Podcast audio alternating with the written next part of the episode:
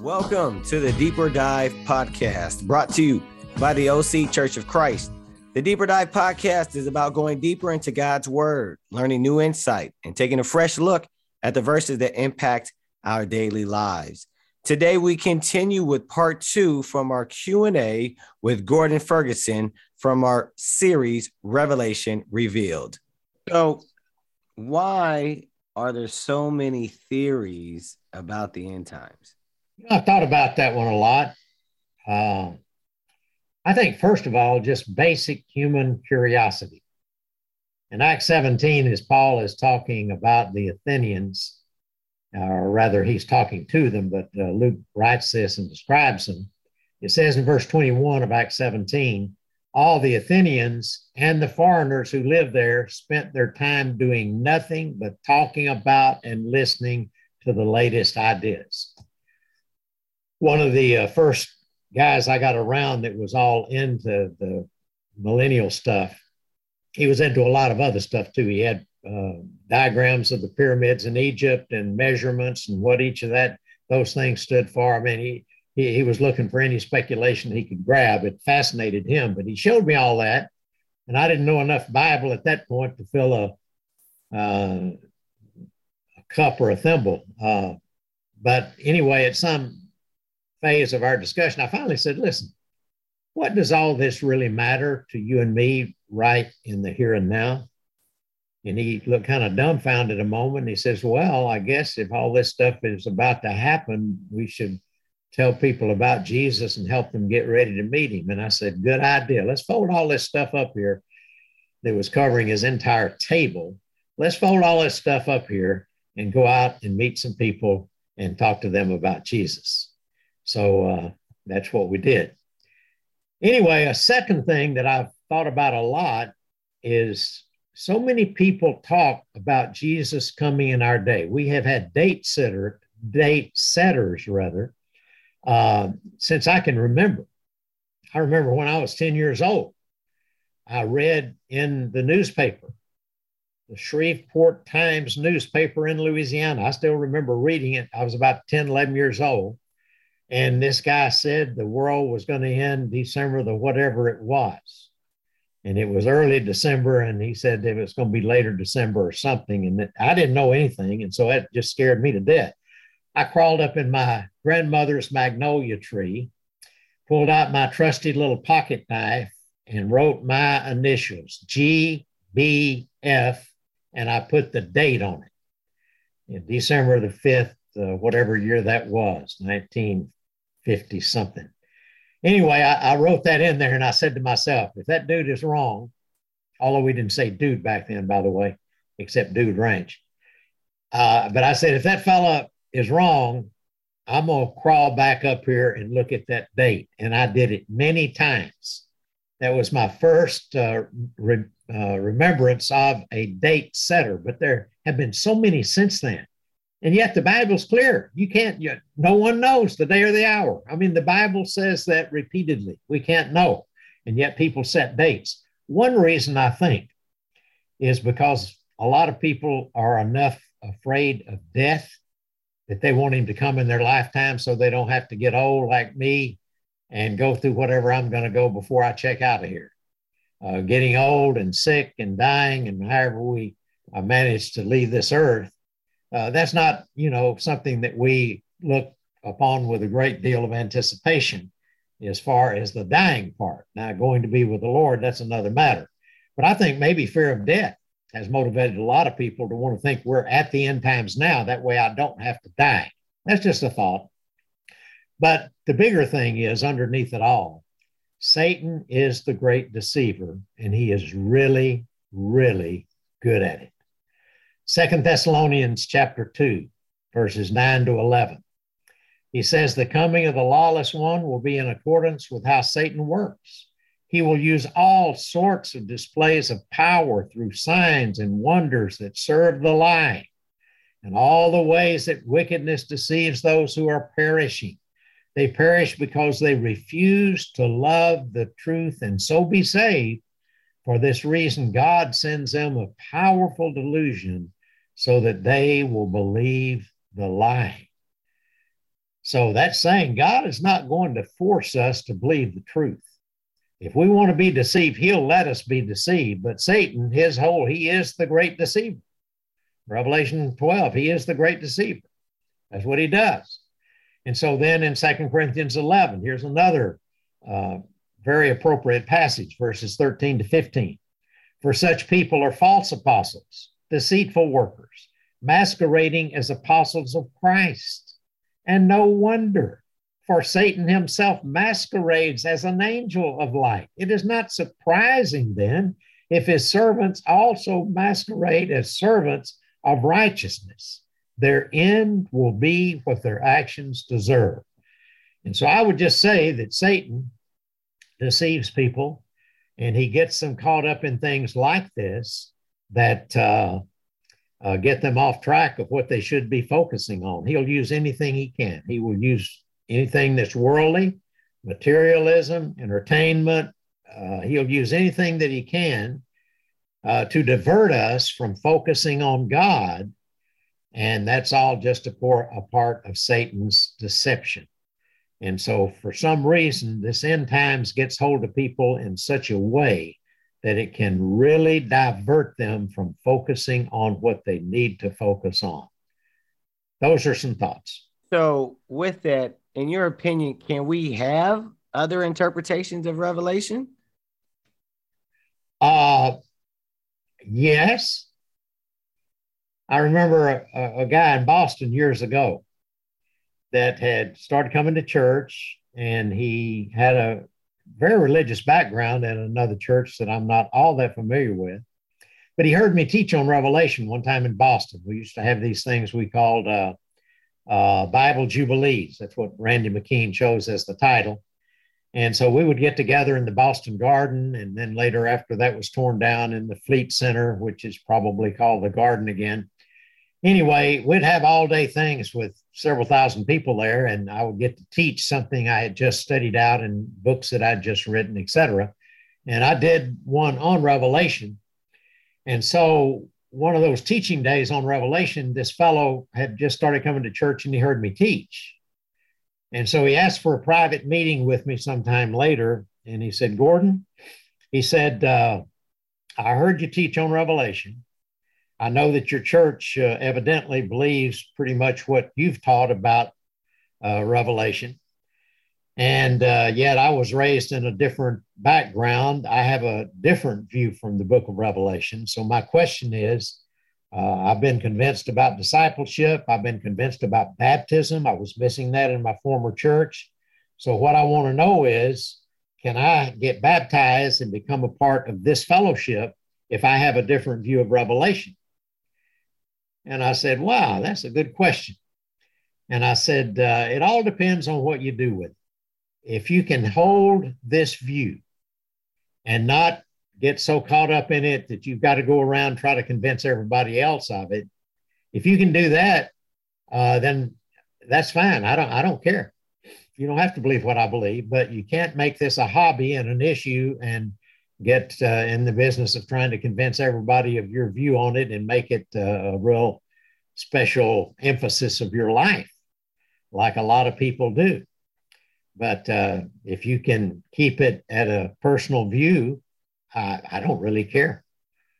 Uh, although I think I'm right, uh, I don't. I don't care as as long as you just don't go off on these crazy tangents and get all caught up in it, et cetera, et cetera. So the guy got baptized.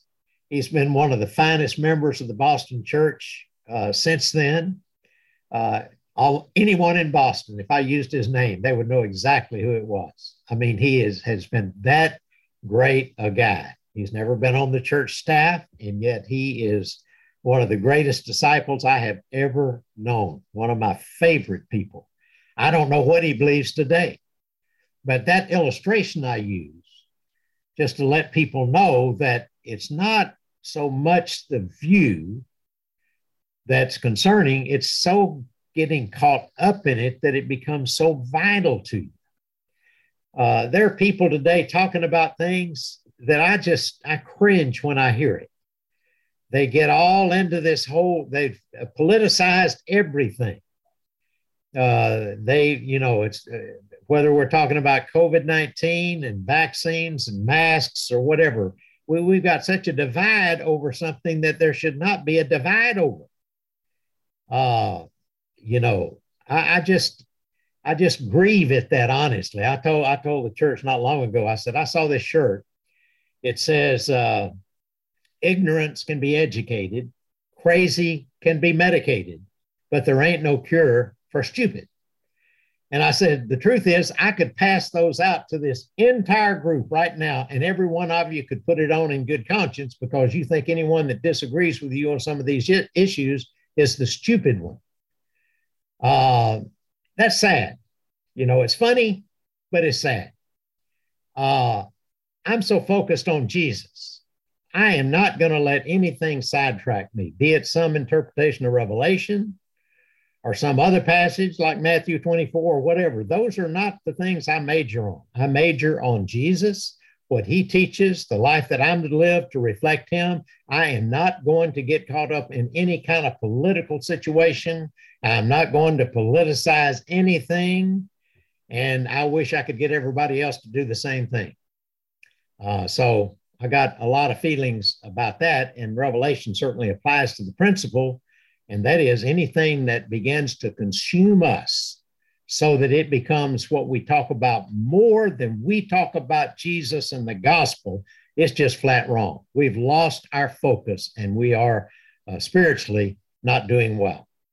So, one time, uh, a former leader, guy that got a lot of the campus ministry stuff started, guy named Chuck Lucas. Someone asked him, Are you a premillennialist or an amillennialist? He said, Well, I'm sort of a pan millennia, a millennialist. Somebody said, Pan millennialist? What in the world is that?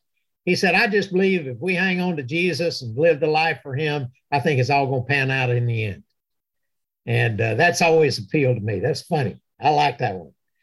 Uh, so, uh, do I think you can differ with me? Sure. Uh, I've got good brothers that I know differ from me on some of what I've said today that believe basically what I do, uh, a view that is generally called amillennialism. We don't believe in a literal 1,000 year reign of Christ on the earth. That's another question that we could discuss had we more time. But anyway, I do discuss that in the uh, podcast series of four, and I certainly uh, discuss it as well and other writings and so forth. My website, gordonferguson.org, has a bunch of uh, articles on so many different topics. So you can go there for more information or go to Jacoby's website. He answers a lot of questions. And if you buy into the uh, uh, basic uh, subscription and pay for it, he, he's got a ton of material on all kinds of subjects that are very helpful. So maybe you answered this question in your last answer, but do you believe that end times theology is a salvation issue? No, not per se. Just, I think I my last answer sort of uh, covers that. I don't think it's a salvation issue unless you let it become that. Unless you let it become something that gets you so off focus that it puts your relationship with God in jeopardy uh, and I do believe that that can happen. And I do know people that have gotten off track on all kinds of situations that I think have led them astray from what Jesus wants them to be. And ultimately, God's going to have to judge it. But I wouldn't want to be them. I'll say that. I think they've lost so much of their focus on Christ and the life He's called us to live and the influence that He wants us to have. They've lost so much focus on that that uh, yeah, I, I, think it definitely calls into question their relationship with God, but He's got to decide that on the judgment day, not me. So I would say if we take, I mean, we, we can talk about baptism for the dead, First Corinthians 15. We can talk about uh, a number of different things and uh, get caught up in it. And it becomes what we study, and it's about all that we talk about. And I, I just think all of that uh, puts us in danger. And I think there are a lot of current issues, political issues, and other issues that people are so focused on, they'll get on and do podcasts on it. I clicked on one today. I guess it's someone I'm a friend with on Facebook. I just happened to click on it. And it's someone who's all off into the whole uh, political realm. And I've had friends that I, I defriended or whatever you do on Facebook because all they could talk about is politics on either side. Uh, either side, the extreme conservative, extreme liberal, whatever else. Uh, you know, whichever side, if that becomes your life and you preach that more than you preach the gospel, I think you've got a problem. And if you're into Revelation so much as that's all you think about and talk about to everyone, rather than dealing with the things that the Bible focuses on, the New Testament does, then yeah, I think it can become a salvation issue. But am I disturbed if you differ from me on it and you're really living the life and trying to help other people get right with God and you have a relationship with God that's growing and that you're focused on? Uh, does it bother me if you have some different view on Revelation than I do? No, it doesn't. So, how do we distinguish what to interpret literally and what is symbolic? Well, that's a good question on any passage in the Bible that seems to be extreme. You know, if your eye causes you uh, uh, to offend, uh, pluck it out. If your arm causes you to sin, cut it off. I mean, is that literal? Uh, I don't think we think so. Luke 14, when he's talking about counting the cost, he says in verse 33, unless you give up everything you have, you can't be my disciples. Well, does that mean the clothes on my back and my house and my car and my uh, smartphone and my earring? Or, I mean, is that literal? I don't think so. But I think he's saying that you do uh, get rid of all of it as far as relinquishing the control of it to God, and you become the manager of your possessions so that they don't possess you. You view them as belonging to God. So there are tons of passages that uh, are not to be taken literally. But when you when it comes to Revelation, you can just know for a fact that most of it's going to be symbolic. That's just the way that apocalyptic language works. Most of it will be symbolic. Is Jesus a lion? Is he a lamb? Chapter 5. Yes, he is. Both, but not literally. He doesn't morph into one of those in a literal sense. The numbers are not meant to be literal 144,000. Uh, you know, there is a group that uh, believes that 144,000 literally go to heaven, all the rest stay on the earth. I asked a woman one time in that particular re- religious group, would you li- like to be one of those special spiritual 144,000 and go to heaven? She said, oh, no, I'd rather be on the earth. So uh, we don't take that literally. Why would we take the 144,000 uh, to be symbolic, as most people do, and then get to the 1,000 in Revelation 20 and say, oh, no, that's got to be a literal thousand year reign on the earth? Well, it doesn't say that Christ is on the earth uh, in that particular passage. A whole lot of things it doesn't say that people think it says. Christ on earth is one of them. It doesn't say anything about Christ being on earth. Uh, the thousand is a symbolic number. God owns the cattle of a thousand hills. Does Satan own the thousand first hill worth of cattle? Uh, Jesus, uh, God said he keeps his, uh, his word to a thousand generations. Does he start lying after that? I mean, uh, a thousand's used in the Bible just as a large number. We usually use the term like a million. I'd never do that in a million years. We like million better when better than we do thousand. So we use million a lot the same way they use thousand. So if you're looking at Revelation, you can just bet that most of it is going to be symbolic because that is the very nature of the language being used. How do we avoid having division based on differing opinions of revelation and end times theology? Not let it become too important. I, I would say that's a quick answer to it. It, you know, I've taught it tons of times. I used to teach in a ministry training school, and I was there's certain courses that I taught once. In the seven years I taught there, some I taught a couple times. I taught most every book in the Bible at one time a verse at a time, you know, pretty much all of them. But there were certain ones that became sort of my courses, and I was the only one that taught them over and over and over. Revelation just ended up one of those books. Romans was one, taught Romans and Galatians together. Uh, I taught the Old Testament. I taught the Pentateuch, the first five books of the Old Testament. I was the teacher that did it. I did it almost every time. And I always did Revelation. I don't know how I ended up with that, but uh, I did. And so I tried to read different books with different viewpoints. And I got quite acquainted with all the different viewpoints that were out there. And so what I believe is not because that's all I've ever studied, far from it.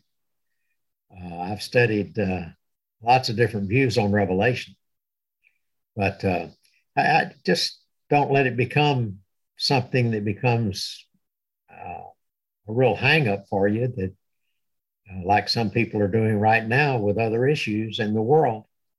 They're getting all caught up in political or politicized issues and it's dividing people and it's just flat unhealthy. Paul talked about giving up his rights in 1 Corinthians 9. I mean, even giving up the right to be married. Goodness, that's a pretty big right to give up, in my judgment. We just celebrated our 57th wedding anniversary. I can't imagine uh, not having been married all that time.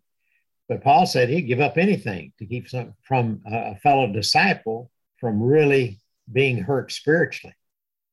And he said, I, I'll drink no wine forevermore. I won't eat this kind of food forevermore. I mean, he was willing to bend over backwards, uh, not to cause anyone to be hurt spiritually in their faith. And yet we've got people that are so concerned about their rights, they're willing to hurt anybody.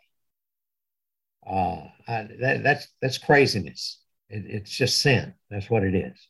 Anything that takes us over that we preach and get more excited about and more worked up over than we do Jesus Christ and his gospel, it is sin. What are some other books that you would recommend on Revelation? You know, I hadn't read any new ones for a, good while. Uh, I know uh, there are certain guys in our family of churches that have books. You can check check on Illumination Publishers he handles all of my books and most everyone else's books. I think you could find some good ones there. Uh, I've certainly read uh, the writings of guys, uh, certainly like Jacoby on Revelation. Uh, we don't necessarily agree on everything, but we agree on most things. Uh, Steve Kinnard, I know, has written on prophecy. I don't remember if he's got a book on Revelation or not. He might well have that. Uh, but I would just say look on Illumination Publishers. I should have done that before this Q and A because I haven't bought a book on Revelation for a good while now. Uh, I just studied it out so much at one time. There are a lot of things I haven't studied out as much as I have this that I'd rather focus on now. And as you age, you get different interests and different things occupy you and so I tend to study about Jesus more than anything as I age.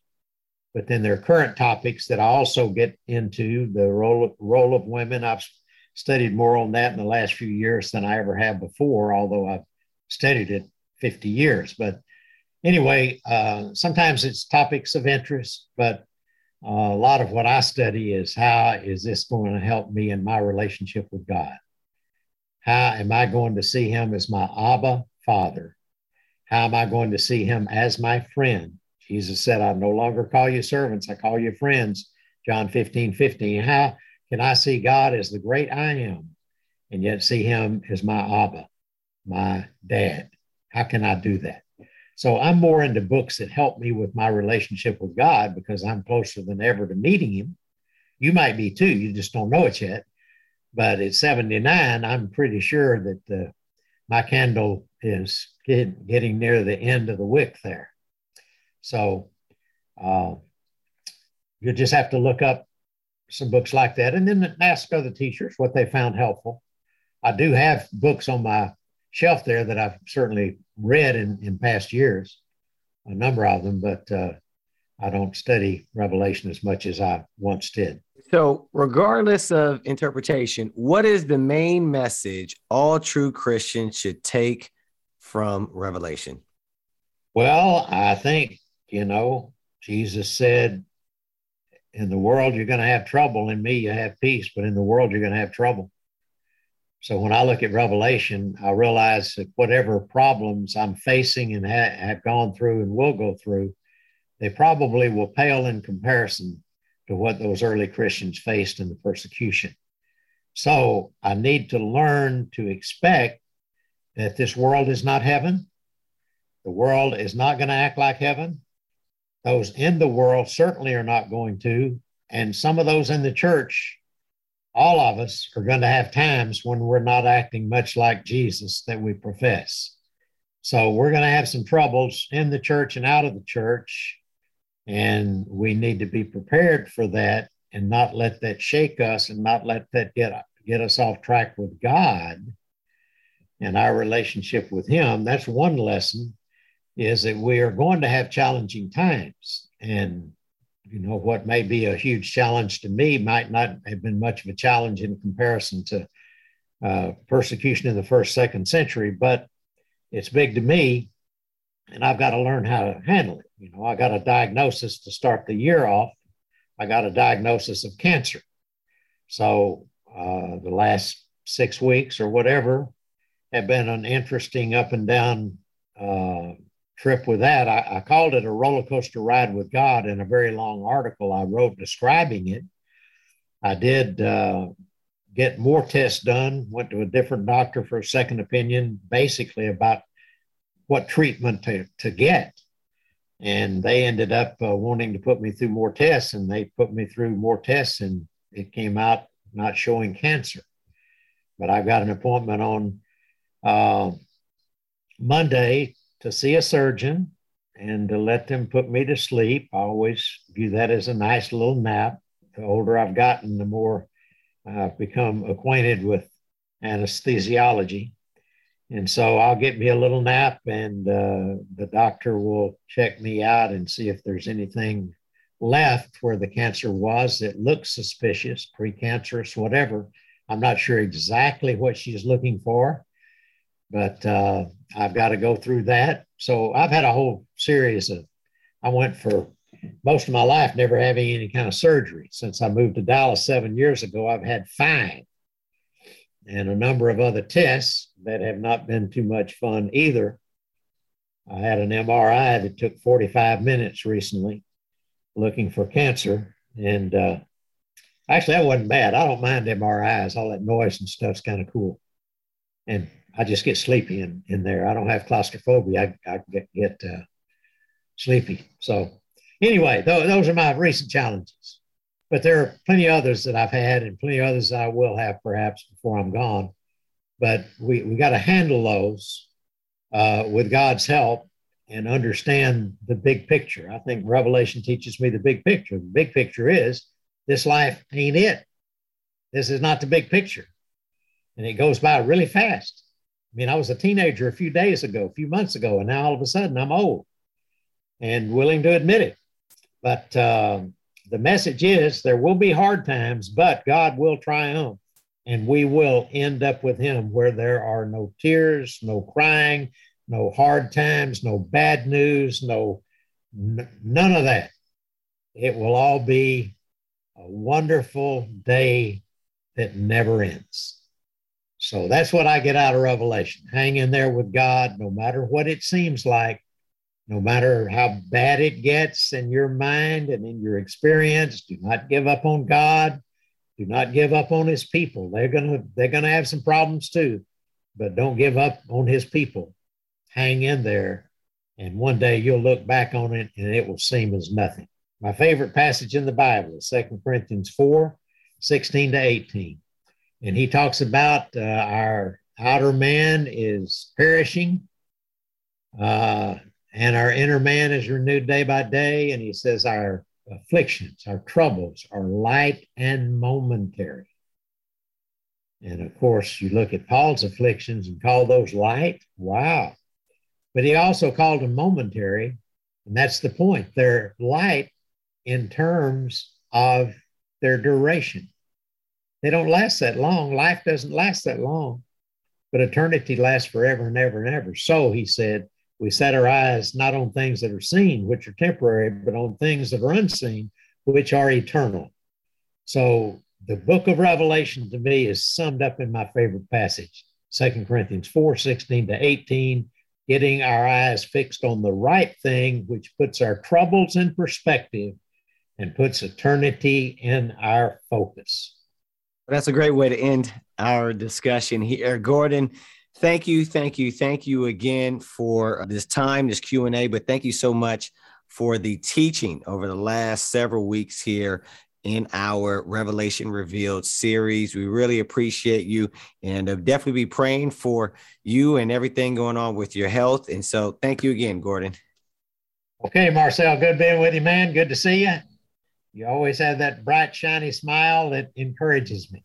Well, thank you. Thank you. And thank you, everyone, for listening to our deeper dive by the OC Church of Christ. If you want to check out more from Gordon Ferguson, go to his website, gordonferguson.org. If you want to get connected to our church or want to donate to the program, go to our website, occhurchofchrist.com, or you can reach us through social media at the OC Church.